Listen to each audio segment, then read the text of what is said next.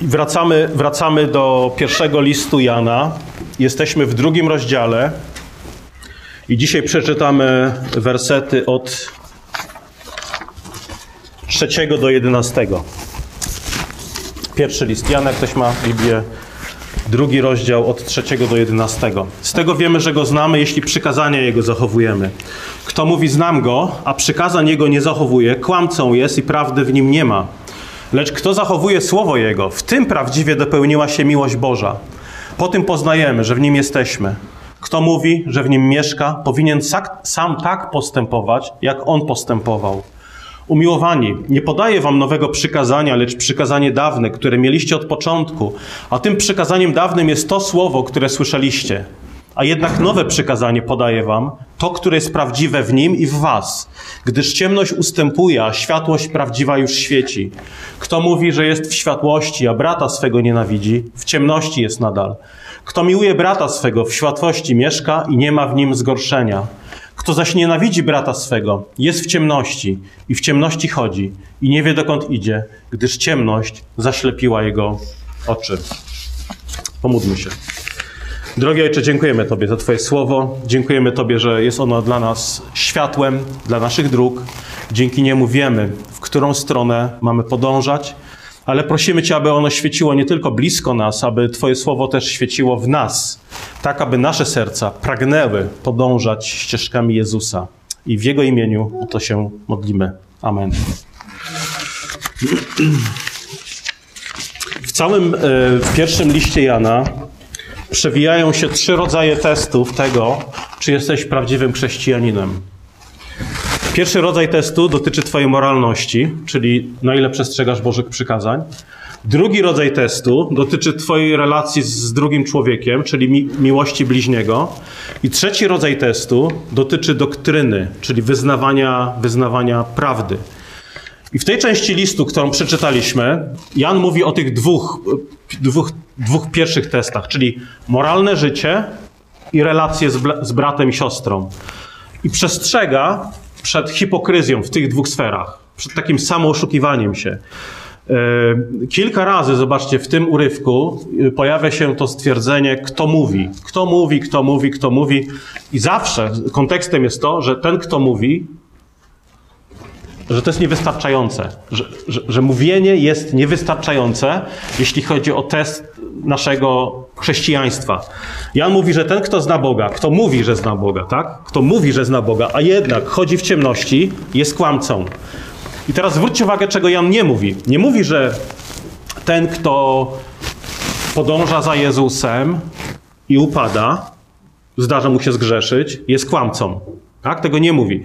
Nie mówi, że ten, kto chodzi w świetle i upada, jest kłamcą. Tego nie mówi. Nie chodzi mu o wierzących, których posłuszeństwo jest niedoskonałe.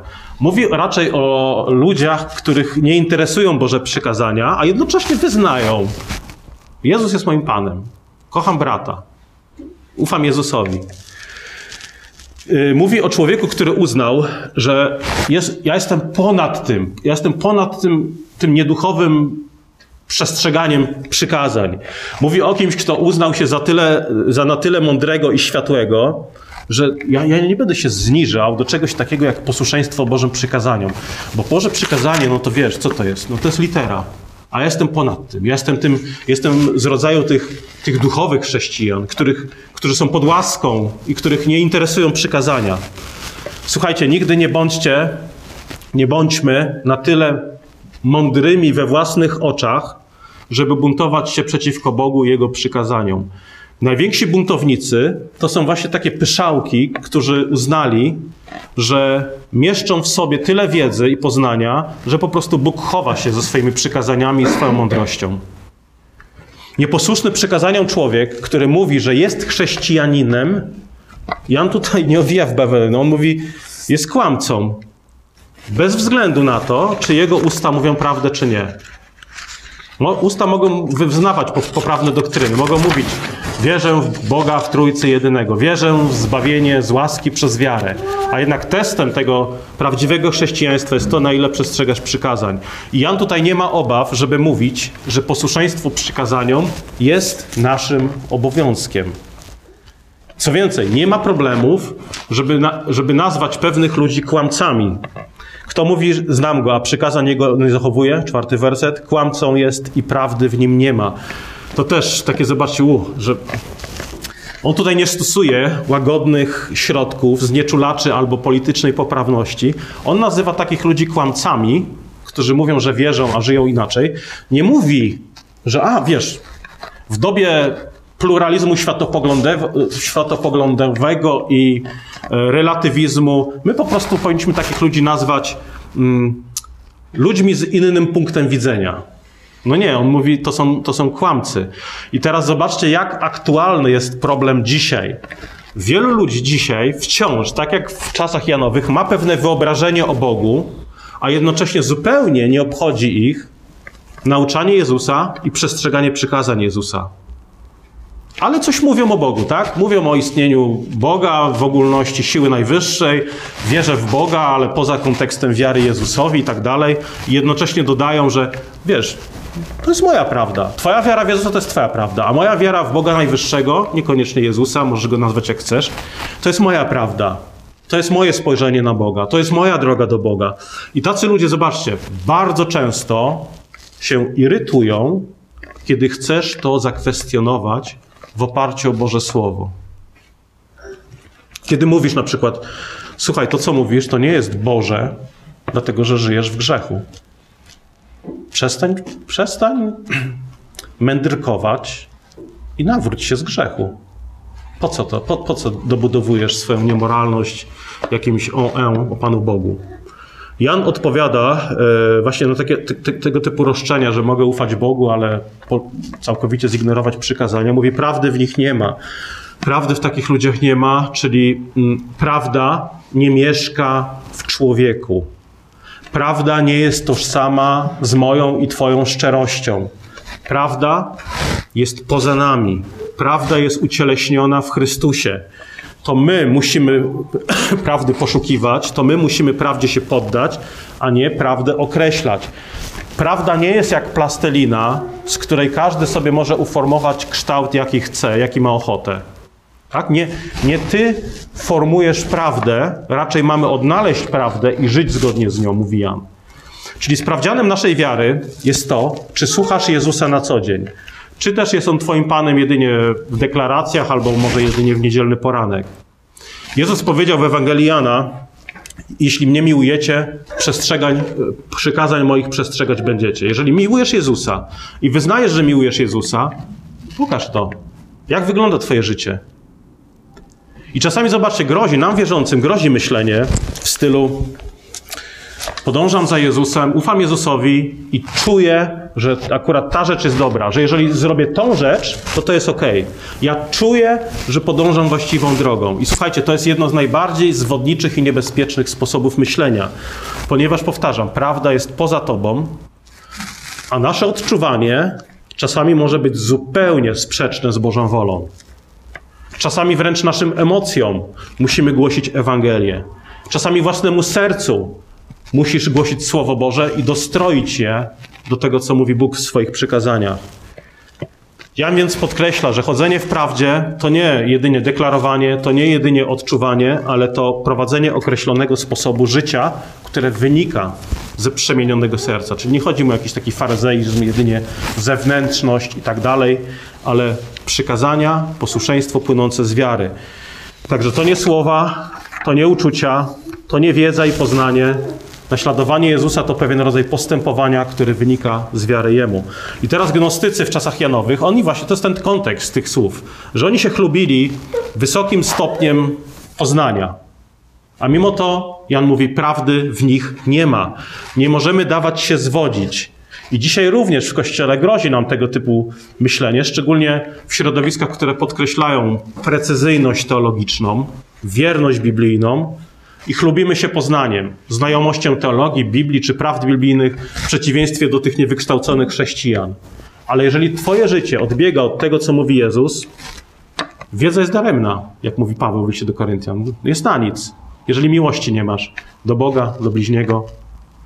I to, co, o czym mówi Jan, to się nie cieszy dzisiaj zbyt wielką popularnością. Tak? Nawet w kościele, zobaczcie.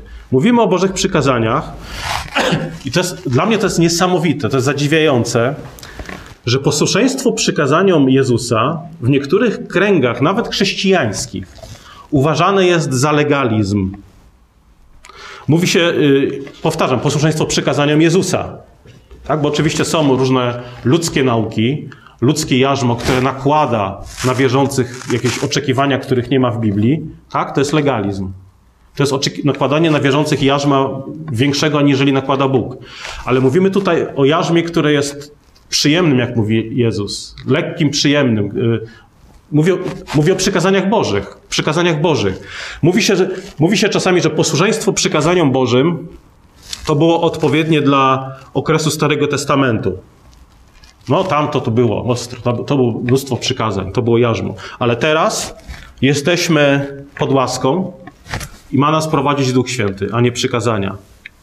Tylko słuchajcie, różnica między Starym a Nowym Testamentem nie polega na tym, że w Starym Testamencie ludzie musieli być posłuszni Panu Bogu, a w Nowym Testamencie już nie musimy. Różnica polega na tym, że w Nowym Testamencie Duch Święty w sposób, można powiedzieć, powszechny, o wiele powszechniejszy niż w Starym Przymierzu, uzdalnia nas do radosnego posłuszeństwa. Kiedy Duch Święty cię prowadzi i działa w twoim życiu, to e, nie przynosi wolności od posłuszeństwa. Przynosi wolność od grzechu. Tak? Także nie ma rozdwojenia między chodzeniem w duchu a przestrzeganiem przykazań. Ponieważ Duch Święty, jeżeli cię prowadzi, to prowadzi cię zawsze zgodnie z Bożymi przykazaniami i uzdalnia cię do posłusznego życia. Z pewnością już słyszeliście takie pytanie naszych drogich, dro, drogich braci w Jezusie, którzy mówią, no to, to co, ty, co ty w ogóle wypowiadasz tutaj? Ty, ty, ty chcesz powiedzieć, że żeby mieć bliską relację z Bogiem, należy zachowywać się w taki, a nie inny sposób? Należy zachowywać przykazanie? No odpowiedzisz mi, no tak, no oczywiście. No to, to mówi Jan. Na co odpowiedź brzmi, no ale co z miłością? Przecież ja strasznie kocham Boga. Co prawda ja nie zachowuję się jak wy, chrześcijanie, ale Bóg jest, Bóg jest dla mnie wszystkim. Bóg jest dla mnie miłością. I teraz Jan odpowiada na to, Lecz kto zachowuje słowo Jego, w tym prawdziwie dopełniła się miłość Boża. Po tym poznajemy, że w nim jesteśmy. Kto zachowuje słowo Jego, w tym dopełniła się miłość Boża. Nie w tym, że ktoś zjadł dobre śniadanie i odczuwa miłość Bożą w sobotni poranek, ale w tym, że zachowuje słowo Jego. Czyli zobaczcie, zachowuje słowo Jego. Nie własno, nie innych ludzi. Zachowuje słowo Jezusa. W takim człowieku manifestuje się Boża miłość, taki człowiek doświadcza Bożej miłości i taki człowiek daje Bożą miłość. Także chodzenie w Bożej miłości to nie jest odczuwanie jej w świetle księżyca na cichej plaży y, w czerwcu, y, w noc świętojańską. Chodzenie w Bożej miłości to jest, to jest, to jest zainteresowanie i pomoc bliźnim w trudach. To jest uwielbienie Boga w Dzień Pański, w niedzielę. To jest ofiarność, to jest służba drugiemu, to jest opieranie się pokusom ciała i niemoralności, to jest opanowanie, to jest dobro czynione na rzecz tego obok, Twojego bliźniego. I życie w światłości to nie tylko jednak właśnie brak grzechu, ale to właśnie chodzenie w miłości. To nie tylko brak czegoś, ale to też obecność czegoś. E, czyli Jan mówi nie tylko, że człowiek, który chodzi w Bożej miłości, nie tylko unika grzechu, ale też czyni. Zobaczcie, czasami nam się wydaje, że chrześcijaństwo polega na tym, żeby czegoś nie czynić. Nie żyć niemoralnie, nie przeklinać, nie upijać się i tak dalej. Nie rób te, nie, nie, jeżeli nie robimy tego, myślimy, a jest ok, jest, jestem ok. Tylko słuchajcie, w świetle tego, co mówi Pismo Święte na temat naszego naturalnego stanu i grzechu, nie musisz robić, człowiek, człowiek nie musi robić nic, żeby trafił na dno piekła. Jeżeli, jeżeli yy, przeleżysz życie na tapczanie z brzuchem do góry, to jest taki człowiek, który, czyli człowiek, który nie czyni tyle zła, co Hitler czy Stalin, to jest idealny kandydat do piekła. Nie musisz czynić nic. Wystarczy, że całe życie przeleżysz. Właśnie pobożność i więź z Bogiem polega na tym, że coś robisz, a nie na tym, że czegoś nie robisz. I przykład mamy w Jezusie. Kiedy patrzymy na Jezusa, nie tylko mówimy, On nie grzeszył. Raczej skupiamy się na Jego czynach miłości, wierności, posłuszeństwa Ojcu. I teraz słuchaj, jeżeli zmagasz się właśnie z tego rodzaju pokojem w sercu, takim, no tą Bożą radością, pewnością, które przeszkadzają ci w takiej pewności, że, że, Bóg, że Bóg jest mi bliski, że Bóg mnie kocha, że jestem przy Nim, to słuchaj, to zwykle mogą być dwie jakby przyczyny te, tego naszego duchowego stanu. Pierwsza przyczyna to może być pewnego rodzaju zniechęcenie, któremu się może poddajemy wskutek różnych okoliczności. E, wtedy czym prędzej wracajmy do światła, wracajmy do Jezusa, wracajmy do Kościoła, wracajmy do stołu pańskiego, wracajmy do wspólnoty. Ale druga rzecz, drugą przyczyną, no i tutaj też trzeba nazwać rzecz po imieniu, może być grzech. Że nie doświadczasz Bożej miłości, pokoju, radości. Powodem braku radości ta, może być na przykład zranienie, tak? Ktoś cię zranił, brakuje ci radości, może być zniechęcenie. Ale pamiętaj, że również przyczyną może być grzech, który, a, a, a grzech co robi? No grzech odbiera radość życia, pokój w sercu, pokój i doświadczanie Bożej miłości. Jeżeli żyjesz, jakbyś czuł, że po prostu idziesz w, w tym momencie, nie wiem, po ciemku, w taką bezksiężycową, ciemną noc, brakuje ci poczucia pokoju i sensu, to też zbadajmy nasze posłuszeństwo przed Bogiem. Naszą miłość do ludzi, do kościoła, do rodziny, bo to może być przyczyna, która okrada nas z Bożej miłości, Bożej radości i pokoju. Warto w takich sytuacjach też szukać ludzi, szukać porady, mądrości innych dojrzałych chrześcijan. A już słuchajcie, głupotą w takiej sytuacji jest, yy, mówię o sytuacji, kiedy brakuje nam radości, szukanie, szukanie recepty u niewierzących, którzy nie mają pojęcia, czym jest miłość, pokój i radość Chrystusowa, którzy nie mają pojęcia o przebaczeniu, tak jak Bóg przebaczył nam.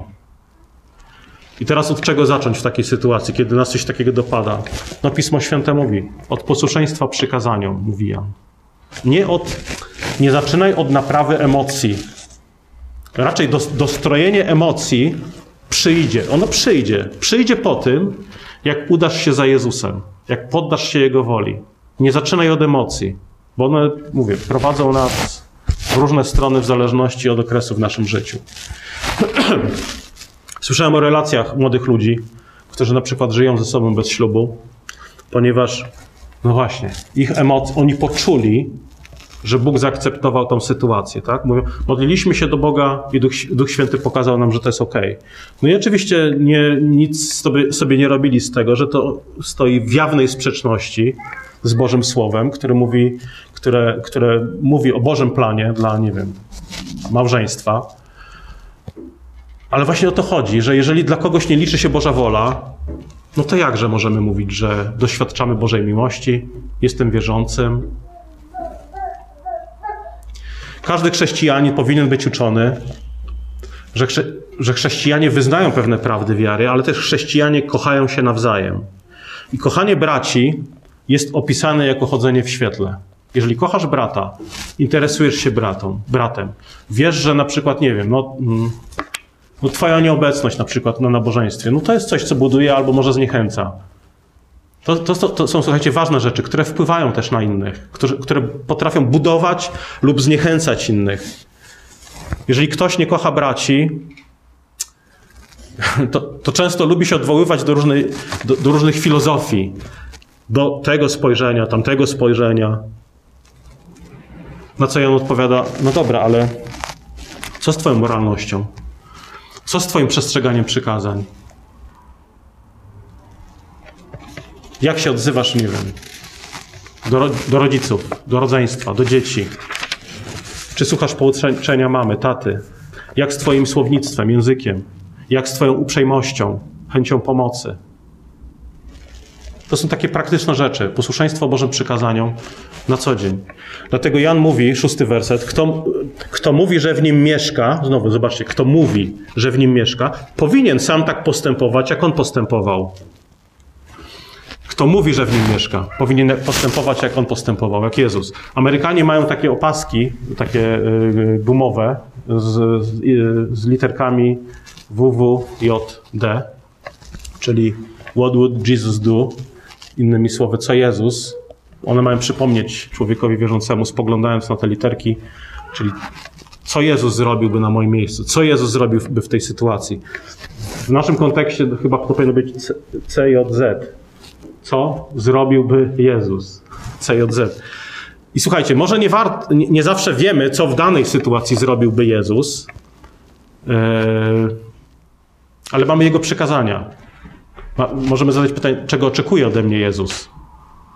Albo możemy zadać pytanie, czy to, co robię, jest zgodne z tym, jak postępował Jezus. Nie to, co ja chcę, ale to, co Jezus chce. Czyli chrześcijanin to nie jest tylko człowiek słów, to jest człowiek czynu i to różni nas, od, powinno różnić, od różnych spekulantów, filozofów, którzy uwielbiają mędrkować, jaki jest Bóg. Niczego nie dookreślać, niczego nie dopinać, jeśli chodzi o przekonania teologiczne. My zaś powinniśmy nie tylko poznawać Pana Boga poprzez Pismo Święte, ale przede wszystkim żyć tymi prawdami. Iść naprzód, nie zatrzymywać się. Winston, Winston Churchill powiedział: Nigdy nie dotrzesz do celu, jeżeli będziesz się zatrzymywał i rzucał kamieniami w każdego szczekającego psa. Nie dotrzesz do celu. Jeżeli za każdym razem będziesz się zatrzymywał i odpowiadał, nie wiem, o, ty nie masz racji, ty nie masz racji, a to ludzie nas zaczepiają różnymi rzeczami, niekoniecznie w szczery sposób, ale żeby tam, nie wiem, dopiec, zagiąć i tak dalej. Nie musimy się zatrzymywać nad wszystkim. Po prostu bądź wierny, przestrzegaj Bożych przykazań, podążaj za Jezusem. I Jan przypomina swoim czytelnikom, że to, o czym mówię, to nie jest nic nowego. To, z jednej strony to nie jest nic nowego, a z drugiej strony to jest coś nowego. Siódmy, zobaczcie, siódmy, ósmy werset. Umiłowani nie podaje wam nowego przykazania, lecz przykazanie dawne, które mieliście od początku. A tym przykazaniem dawnym jest to, to słowo, które słyszeliście. To jest dawne przykazanie. A jednak nowe przykazanie podaję wam, to, które jest prawdziwe w nim i w was, gdyż świat, ciemność ustępuje, a światłość prawdziwa już świeci.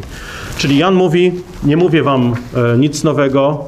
W księdze kapłańskiej mamy takie słowa, nie będziesz szukał pomsty, nie będziesz żywił urazy do synów Twego ludu, ale będziesz miłował bliźniego swego jak siebie samego. Przykazanie miłości bliźniego i Boga jest przykazaniem już w Starym Przymierzu.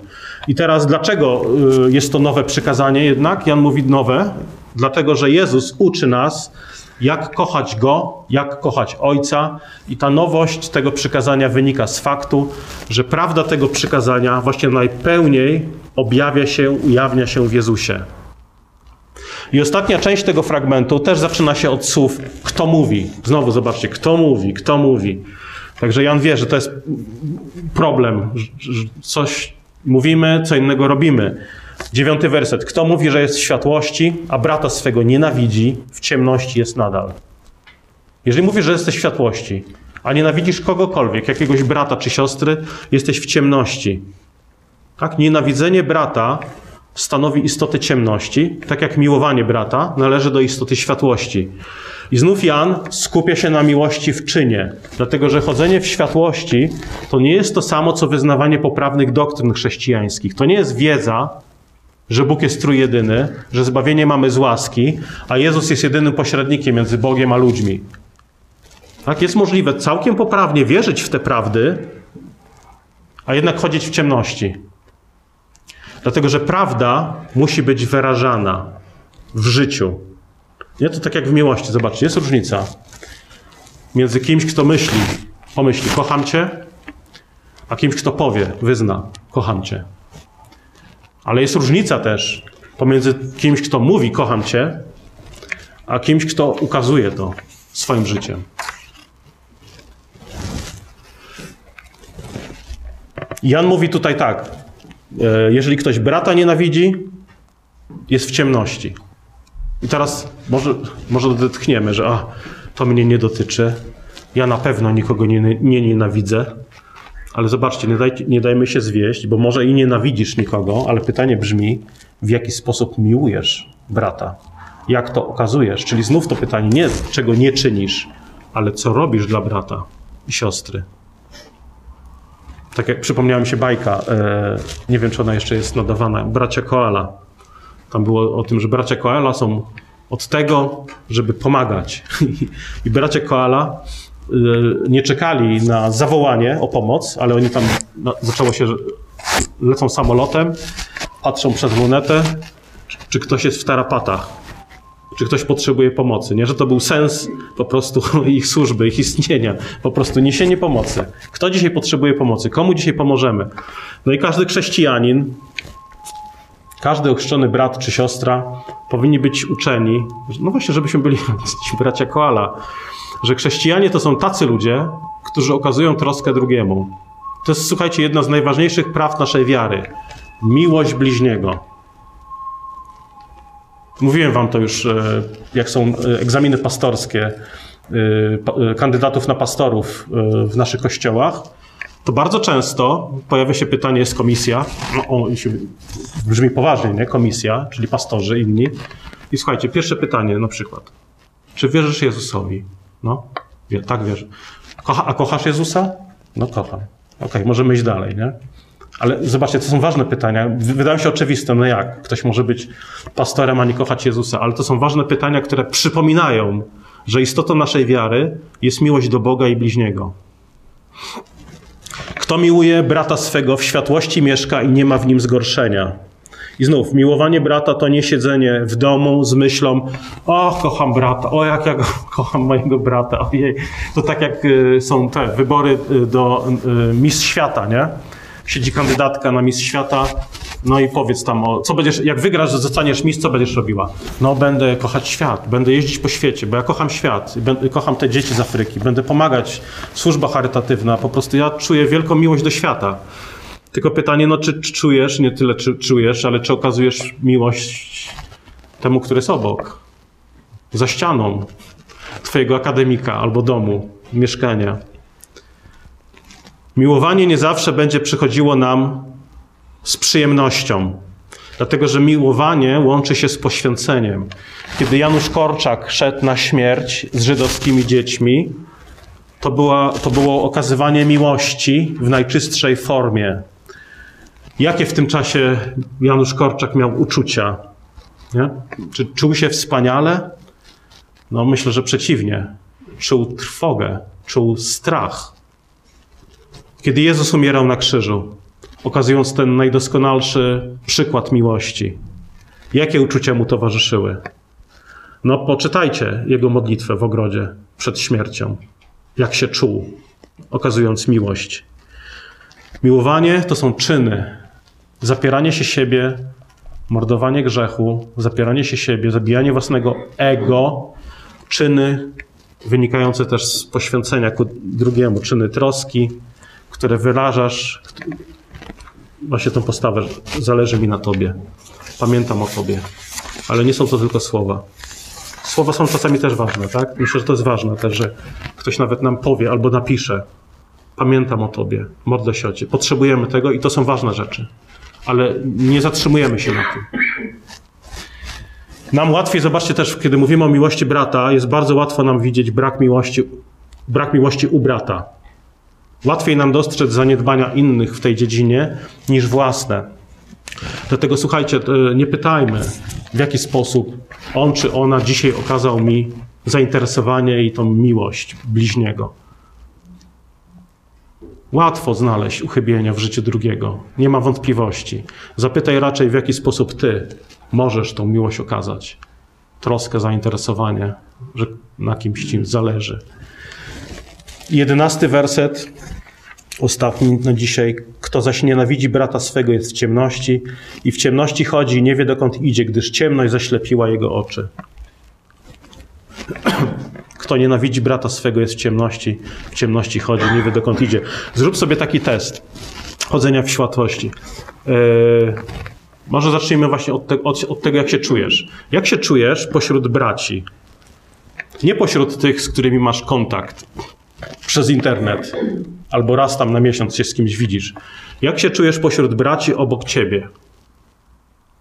Jeżeli czujesz jakiś dyskomfort, no to zamiast od razu oskarżać drugiego, zadaj sobie pytanie, Może mi brakuje wdzięczności, cierpliwości, dojrzałości, pragnienia zachęcania drugiego. W jaki sposób odnosisz się do braci w kościele, do sióstr w kościele? W jaki sposób odnosisz się do żony, męża, syna, córki, brata, siostry? Czy masz konflikt z większością osób, z którymi spędzasz dużo czasu, z którymi mieszkasz, nie wiem, pod jednym dachem? No jeżeli tak, to pomyśl, czy problemem nie jest właśnie brak cierpliwości, miłości u ciebie. Łatwo jest wyznawać chrześcijaństwo w świetle księżyca i ciszy wokół. Trudniej jest, kiedy wokół nas są inni, różni od nas. Nie? Łatwo jest usiąść z książką, jest spokój, nie wiem, dzieci nie ma w domu, po, można pokontemplować, jest ok. To jest łatwe. Niektórzy tak sądzili, tak, że jest taka duchowość też w kościele. Myślę, że to jest niebiblijna duchowość, która mówi, że e, blisko Boga, żyć blisko Boga oznacza żyć jak najdalej od ludzi, żyć w odosobnieniu. Im mniej ludzi, tym bliżej Boga. Im mniej ludzi, tym, tym mniej problemów, a im mniej problemów, tym łatwiej mi się skupić na Panu i medytować Bożą obecność w moim życiu. I oczywiście w naszych środowiskach, środowiskach ewangelicznych, raczej nie grozi to, że ktoś z Was, przynajmniej nie słyszałem takiej deklaracji, że ktoś chce wyjechać gdzieś na pustynię i tam pro, prowadzić pustelniczy tryb życia, uznając, że ach, z dala od tego reformowanego kościoła, im dalej, tym bliżej Boga. Im, im mniej ludzi, tym, tym lepiej. Y, Im bliżej pustyni, tym bliżej Boga. Ale słuchajcie, nawet jeżeli nam nie grozi tego typu chrześcijaństwo, to zobaczcie, mamy inne inne zagrożenia y, takiej współczesnej pusty, pustyni, na przykład internet. Tak? Im dalej od kościoła, ale bliżej internetu, tym lepiej, bo mam internet. Po co mi ludzie? Ludzie to same problemy. W internecie sobie posłucham, a jak mi się znudzi, to kliknę i wyłączę, przestanę słuchać. I też czasami myślimy, że inni są takim zagrożeniem dla naszej czystości duchowej. I ta mentalność może dotyczyć pojedynczych wierzących, ale może dotyczyć też wspólnot, nawet całych denominacji. Niektóre zbory, już się spotkałem z tym, zbory, wspólnoty krytykują rzymskokatolicki ascetyzm, takie odizolowanie pustelnicze, nie wiem, u mnichów, podczas gdy sami stronią od kultury, od polityki, od innych denominacji chrześcijańskich, o to zagrożenie, ci inni to takie zagrożenie to, to słuchajcie, to też jest brak miłości do brata. Miłość do braci, chodzenie w światłości to są dwie nieodłączne rzeczy według Jana. I straszliwym zagrożeniem dla duszy chrześcijanina no jest izolowanie się od brata, opuszczanie nabożeństw, brak zainteresowania Kościołem. To, to, to nie są dobre rzeczy. To są wręcz zagrożenia dla naszych dusz. Jan naucza, że brak miłości do ludzi powoduje takie zaćmienie naszego wzroku. Im dłużej chodzimy w tym stanie, tym coraz bardziej swojsko zaczynamy czuć się w ciemności.